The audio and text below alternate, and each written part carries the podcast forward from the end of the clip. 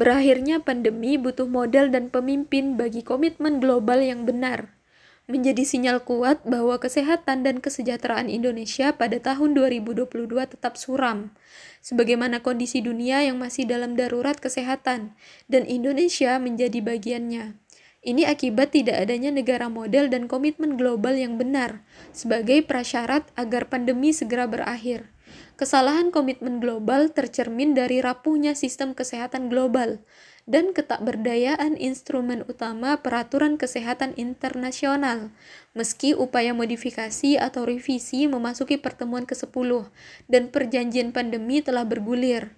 Artinya, tekanan pandemi dan sistem kehidupan sekulerisme terhadap berbagai aspek kehidupan masih akan berlanjut.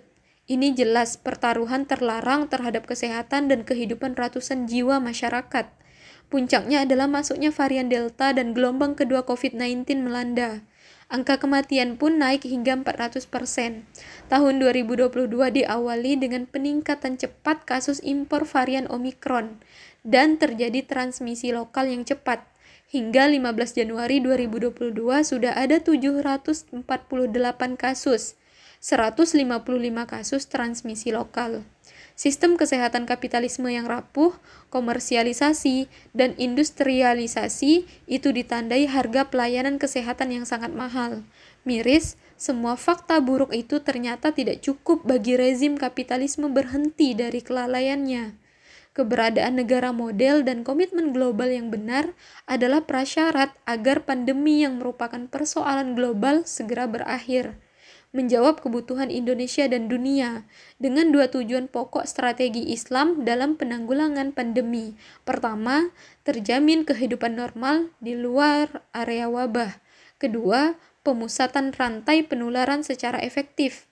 Dua tujuan ini mampu dilakukan Islam karena konsep Islam memadai untuk itu. Di samping tuntutan syariah Islam sendiri yang mengharamkan bahaya, Rasulullah Shallallahu Alaihi Wasallam menegaskan, jika kamu mendengar wabah di suatu wilayah, maka janganlah kalian memasukinya. Tapi jika terjadi wabah di tempat kamu berada, maka jangan tinggalkan tempat itu. Hadis riwayat Bukhari.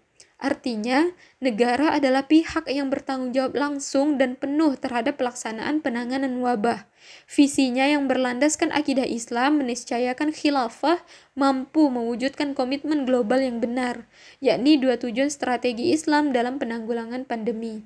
Wallahu a'lam bishawab.